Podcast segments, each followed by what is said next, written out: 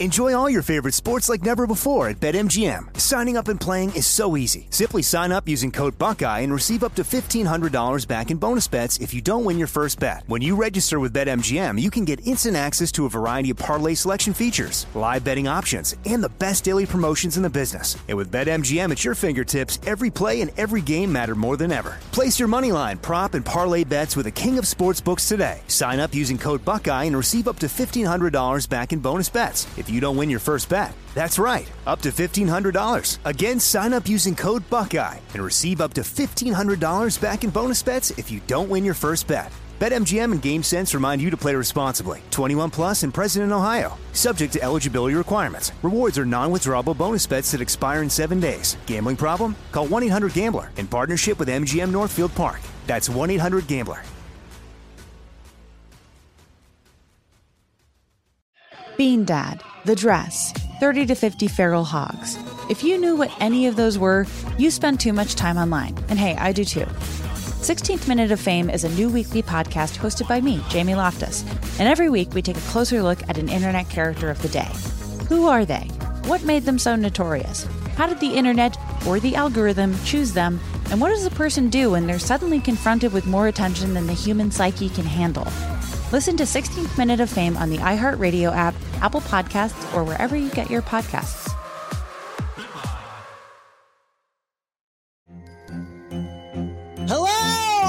Comics writer and notorious Scott Summers hater, Rosie Knight. Well, hello, Emmy winning podcaster and totally unbiased Targaryen royal supporter, Jason Concepcion. Somehow the X Ray Vision podcast has returned. And like always, we'll be here every week. You'll hear from TV writers, actors, comics creators, pop culture critics. Nothing is off the table. Listen to X Ray Vision on the iHeartRadio app, Apple Podcasts, or wherever you get your podcasts.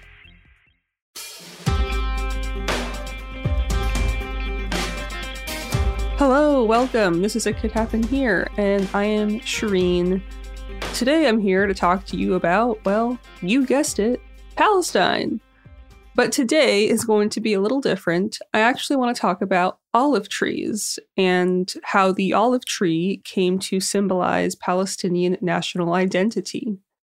The olive tree is not just symbolic, as it symbolizes their national identity, but the roots of it are far deeper, pun intended. So let's get into it. Olive trees feature prominently in Palestinian art and literature as symbols of steadfastness amid a life of displacement. Palestinian olive trees are yet another target, however, for Israeli settlers and the IDF. And this is why I wanted to talk about this, because there's so much talk in Zionism about how sacred the land of Palestine is, how sacred their land is, the land that I will call Palestine, and how this land belongs to only them, the chosen people. But these chosen people are the same ones desecrating the land and quite literally pulling out trees from their roots. Trees that have been there for centuries, been part of that land for centuries. I've never been able to reconcile that with what Zionism pretends to be that they respect anything at all, not even the land they supposedly belong to.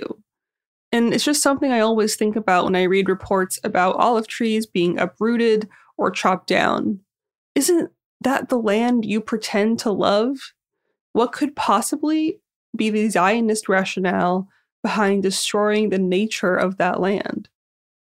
The olive tree encapsulates the Palestinian identity. It roots an entire nation to a land and livelihood lost to occupation, while serving as a potent symbol of resistance against the territorial encroachment of illegal settlements.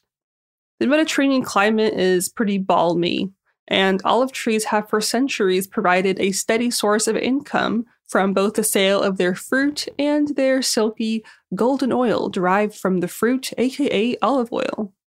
The land around the Sea of Galilee, which is an enclosed sea in the northeast region of Palestine, was once the world's most important olive region. The area was the site of the earliest olive cultivation, dating back to 5000 BC. And this is just a fun fact that I thought was interesting, but southern Spain and southeastern Italy are now the biggest olive oil producing regions. To this day, between 80,000 and 100,000 families in the Palestinian territories rely on olives and their oil as primary or secondary sources of income. The industry accounts for about 70% of local fruit production and contributes about 14% to the local economy. The trees have been a target for violence and vandalism in Palestine for decades, which is nothing new. But this is also compounding the already damaging effects of climate change. While other farmers around the world can work to adapt their cultivation practices to a warming climate, Palestinians lack regular access to their olive groves, and this is coupled with increasingly violent attacks on the trees and the farmers themselves. And all of this spells out just a, a grim future for their historic way of life. An olive press owner in Palestine, Abu Aid, said, Climate change and the occupation are making our job more difficult than it already is. He owns several dunams of land in the inaccessible seam zone. He said, Bitter olives, that is our present, that will be our future. Palestinian farmers are also often restricted by Israeli authorities from accessing their lands that are close to settlements or the separation wall. In 2021, the International Committee of the Red Cross said, For years, the ICRC has observed a seasonal peak in violence by Israeli settlers residing in certain settlements and outposts in the West Bank toward Palestinian farmers and their property in the period leading up to the olive harvest season, as well as during the harvest season itself in October and November. And that quote was said by Els Debuf, the head of ICRC's mission in Jerusalem, they went on to say farmers also experience acts of harassment and violence that aim at preventing a successful harvest, not to mention the destruction of farming equipment or the uprooting and burning of olive trees. The olive harvest season, which runs between October and November, is a lifeline for, again, about 80,000 to 100,000 Palestinian families in the occupied West Bank. Since 1967, more than 800,000 Palestinian olive trees have been illegally uprooted by Israeli authority. In August 2021 alone, more than 9,000 olive trees were removed, and on February 9th of 2020, 50 olive trees were forcibly uprooted and destroyed in the occupied West Bank region of Safed. For the past several years, when the olive harvest begins around October, both Israeli forces and settlers regularly attack Palestinian villages and farmers and destroy their crops on almost a daily basis. They beat farmers, they spray crops with chemicals, and uproot olive trees by the hundreds. In November of 2022, Israeli forces uprooted 2,000 olive trees in the West Bank. Make it make sense. You can't. It's stupid and illogical. On October 20th of 2022, a group of men armed with metal bars and stones attacked Qasem al-Hajj Muhammad and his olive grove in the village of El Mughayyir, northeast of Ramallah. This group of nearly two dozen settlers from the nearby illegal Israeli settlement of Adei Ad attacked the olive farmer and his friend Mazen Muhammad the owner of the grove next door, uprooting and heavily damaging a total of 80 olive trees and almond saplings between the two properties. The trespassers also set fire to a vehicle and water tank for just for good measure before retreating to their homes in the illegal settlement in the northern West Bank. Qasem al Hajj Muhammad is a 45 year old father of four, and he said, the Israeli army backed the aggressors and threw tear gas canisters and rubber bullets at us so that the settlers can keep on destroying our crops. It's not the first time this has happened. This man already lost an eye in a similar settler attack a decade ago. And these are far from isolated incidents. This man lost an eye. Now he's losing his entire livelihood and the thing he's built for his entire life, probably his family's life as well for generations. Another incident came from Doha Asus, who is a 60 year old farmer. She says that she got up at 5 a.m. to journey to her olive grove to harvest, only to find 35 of the precious trees that were planted by her father 70 years ago These trees were scattered in pieces after settlers took a chainsaw to them. I couldn't contain my sorrow. I hugged the broken trunks and waved goodbye to them forever. Then the Israeli army pulled me away from my field. Many of the groves of Palestinian farmers are located in the vicinity of settlements in restricted areas under Israeli administrative and military control, which means that farmers need to apply for permits, specifying when and for how long they can gain access to their own property. On top of that, Israeli law allows the government to seize Palestinian fields if they are abandoned for more than three years, which is a throwback to Ottoman era land codes. Taken together, these rules incentivize attacks to keep the farmers from accessing their groves, thus allowing for claims of abandonment and eventual seizure of the land. And many families have given up on reaching their lands for fear of being killed, which is also, I think, what the settlers want. Farming activist Ghassan Najad said, During the harvest, settlers attack us on a daily basis. They want to take possession of our lands and build more settlements. Today, the number of Israelis living in some 250 settlements built on Palestinian territory illegally, according to international law, is between 600,000 and 750,000 people. And as settlements keep expanding, the rights of Palestinians to access their land in those areas are stifled by ever more restrictive permitting. Since 2005, more than 92% of investigations into complaints made by Palestinian victims were closed without filing legal charges. Surprise, surprise. According to independent observers appointed by the UN, the violence attributed to Israeli settlers against Palestinians in the West Bank has worsened in recent months amid a quote atmosphere of impunity. In response to these attacks, Palestinian farmers have been forced to plant about 10,000 new olive trees in the West Bank each year to prevent the region's 5,000 year old industry from dying out. Chana Dulin, the director of international relations with the NGO Yesh Din, said Impunity encourages settlers to take over more land. They feel more empowered than ever to use violent means to attack Palestinians it's hard to imagine the situation getting worse than this, but it likely will. And they also added that cooperation between settlers and the army on these organized attacks has become something of an established pattern. We've talked about this on other episodes in the past, but legislative elections in November of last year brought a sharp rise in settler violence because the far right religious Zionist party and the Otzma Yehudit party surged in the polls.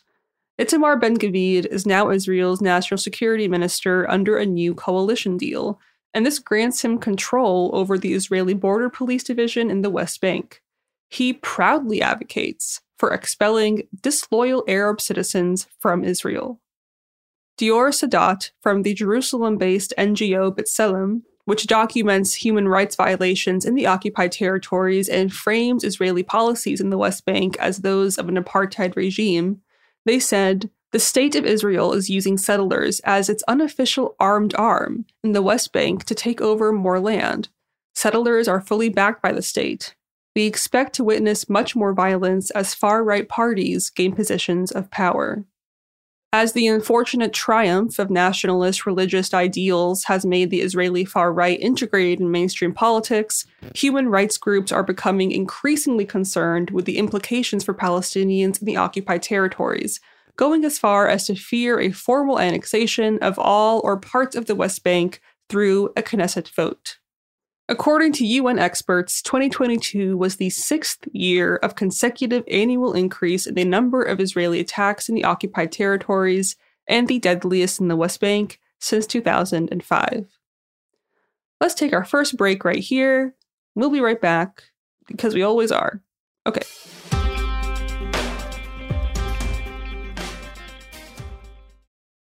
Enjoy all your favorite sports like never before at BetMGM. Signing up and playing is so easy. Simply sign up using code Buckeye and receive up to $1,500 back in bonus bets if you don't win your first bet. When you register with BetMGM, you can get instant access to a variety of parlay selection features, live betting options, and the best daily promotions in the business. And with BetMGM at your fingertips, every play and every game matter more than ever. Place your moneyline, prop, and parlay bets with the king of sportsbooks today. Sign up using code Buckeye and receive up to $1,500 back in bonus bets if you don't win your first bet. That's right, up to $1,500. Again, sign up using code Buckeye and receive up to $1,500 back in bonus bets if you don't win your first bet. BetMGM and GameSense remind you to play responsibly. 21 plus and present in Ohio. Subject to eligibility requirements. Rewards are non-withdrawable bonus bets that expire in seven days. Gambling problem? Call 1-800-GAMBLER in partnership with MGM Northfield Park. That's 1-800-GAMBLER.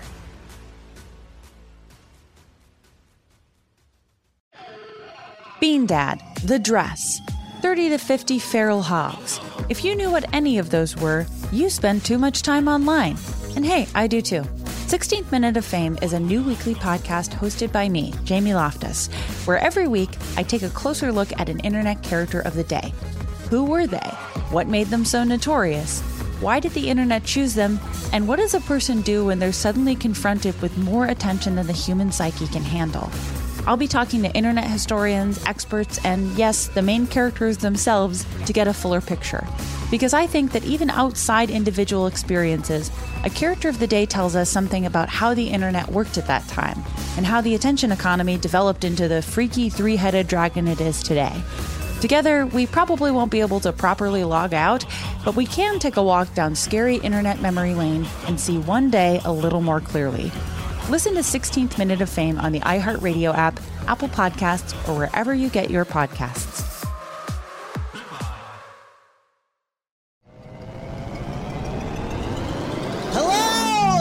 Comics writer and notorious Scott Summers hater, Rosie Knight. Well, hello, Emmy winning podcaster and totally unbiased Targaryen royal supporter, Jason Concepcion. Rosie, somehow the X Ray Vision podcast has returned. It feels so good. It does! And like always, we'll be here every week covering the wide world of TV, movies, comics, and geek culture. That's right. We'll be talking about Batman, heroes of that stature, and of course, we'll be inviting our friends in the industry to come geek out with us and share stories. We'll hear from TV writers, from actors, comics creators, pop culture critics, and more. Nothing is off the table because geek culture is pop culture. And we can't wait to share our love of it all with you every single week. Listen to X Ray Vision on the iHeartRadio app, Apple Podcasts, or wherever you get your podcasts.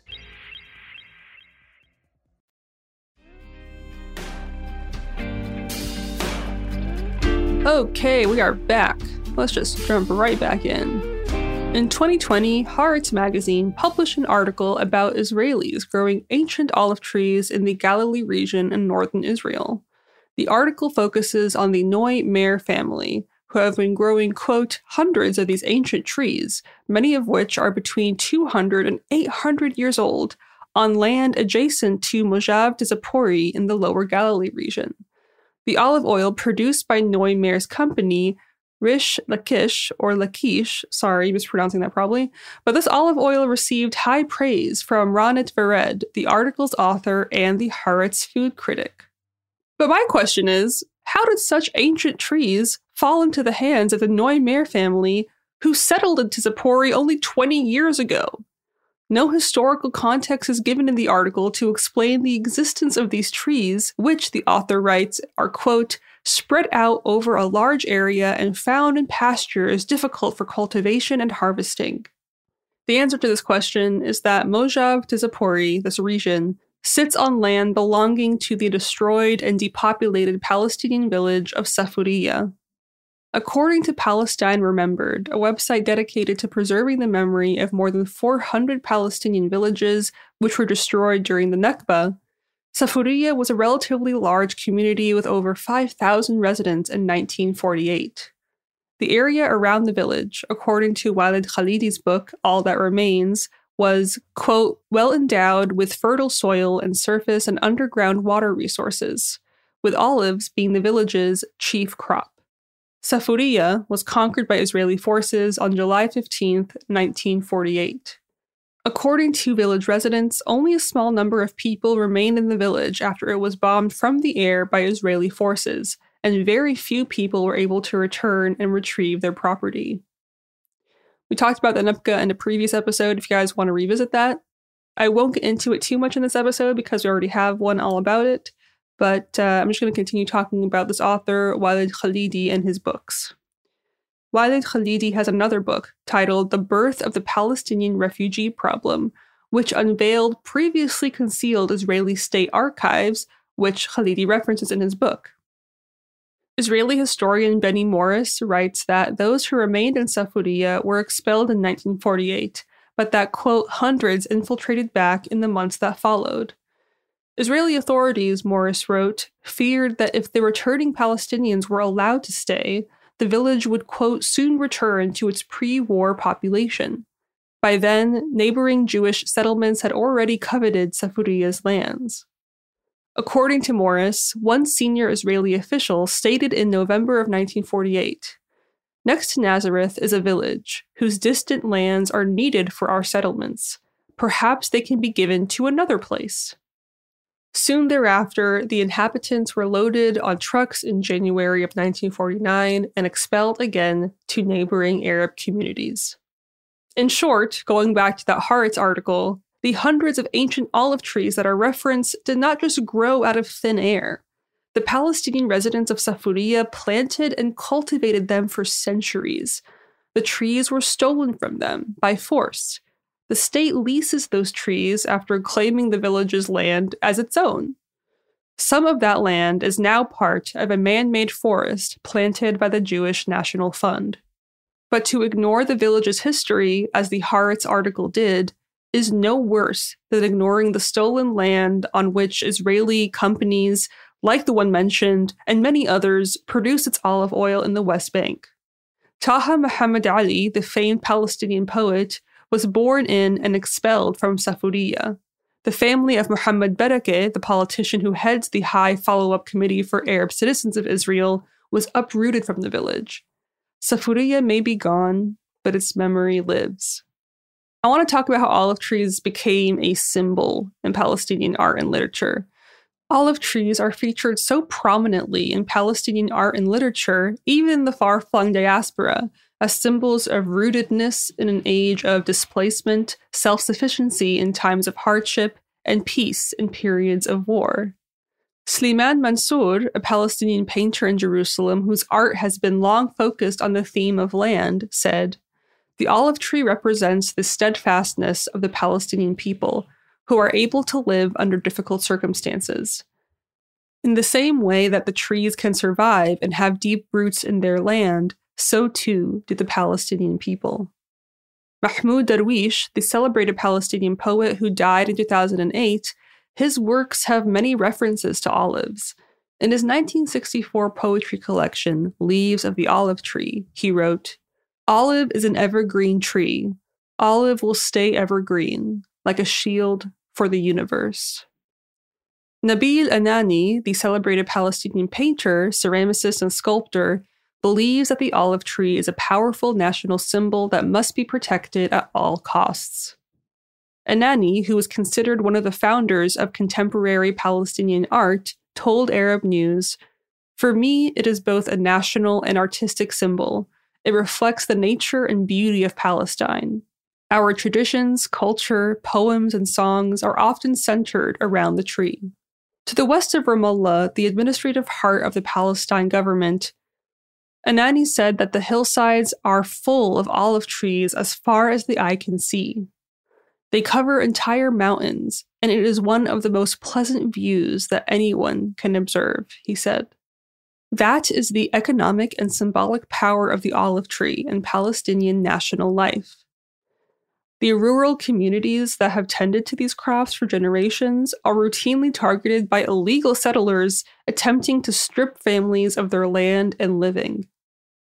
The late Fauda Talqan, one of the most respected female poets in Palestinian literature, saw olive trees as symbols of unity with nature and of hope for the renewal and rebirth of Palestine. In a 1993 poem, she wrote, The roots of the olive tree are from my soil, and they are always fresh. Its lights are emitted from my heart, and it is inspired, until my Creator filled my nerve, root, and body. So he got up while shaking its leaves, due to maturity created within him. More than just a source of income and artistic inspiration, however, olives also form a vital part of Palestinian diet and culinary culture. Pickled olives feature in breakfasts, lunches, and dinners, and also provides significant nutritional health benefits. Olive oil, meanwhile, is used in scores of recipes, the most popular of which is za'atar uzayt, which is basically fluffy pita bread dipped in oil, and then dabbed liberally in a thyme based powder that includes sesame seeds and spices. Um, my mom actually talks about this all the time. It was one of her staples growing up in childhood. We're obsessed with it. Uh, Palestinian za'atar is delicious in particular, but olive oil is a huge part of this cultural Arab staple. Beyond the dinner table, olive oil historically has had many other uses. It's been a source of fuel in oil lamps, a natural treatment for dry hair, skin, and nails, and even as an insecticide. It is not only the fruit and its oil that the olive tree contributes to the cultural and economic life of Palestine. Olive pits, the hard stones in the center of the fruit, have long been repurposed to make strings of prayer beads used by Muslims and Christians alike. As for the leaves and branches of the trees, they are trimmed during the harvest season to be used as feed for sheep and goats, while the broad canopy of the olive grove provides animals and their shepherds with welcome shade from the relentless afternoon sun. The wood of felled trees has also been widely used in the carving of religious icons as far back as the 16th century, and as a source of firewood before the modern use of gas.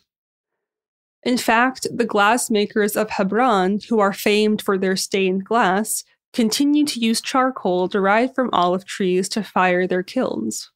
And while the quantifiably beneficial uses of the olive tree are many, perhaps what is even more valuable to Palestinians is the inspiration it has provided for poets, painters, and prophets down the ages, not to mention the special place it continues to occupy in their culture and quest for statehood. This is all why I wanted to mention the olive tree and really illustrate its significance to Palestinians, and also just point out that destroying these crops and these trees or claiming them for your own, it actually is an insult to the land itself. And that is a Zionist action that I just think has no actual uh, excuse or, or defense. Why destroy the land that you want so badly? if not for spite and hate.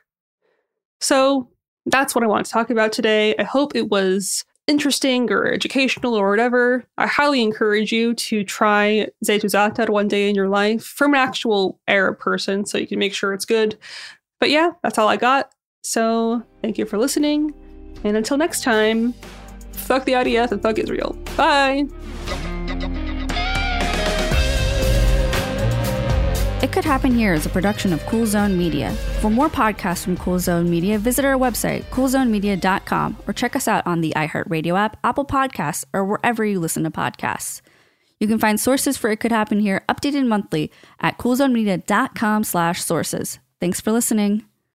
Bean Dad, The Dress, 30 to 50 Feral Hogs. If you knew what any of those were, you spend too much time online. And hey, I do too. 16th Minute of Fame is a new weekly podcast hosted by me, Jamie Loftus.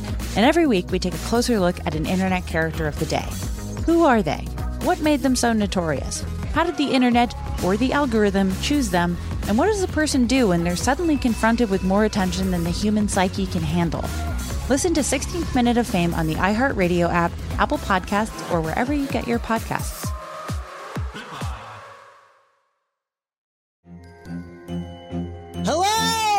Longtime comics writer and notorious Scott Summers hater, Rosie Knight. Well, hello, Emmy winning podcaster and totally unbiased Targaryen royal supporter, Jason Concepcion. Somehow the X Ray Vision podcast has returned. And like always, we'll be here every week. You'll hear from TV writers, actors, comics creators, pop culture critics. Nothing is off the table. Listen to X Ray Vision on the iHeartRadio app, Apple Podcasts, or wherever you get your podcasts.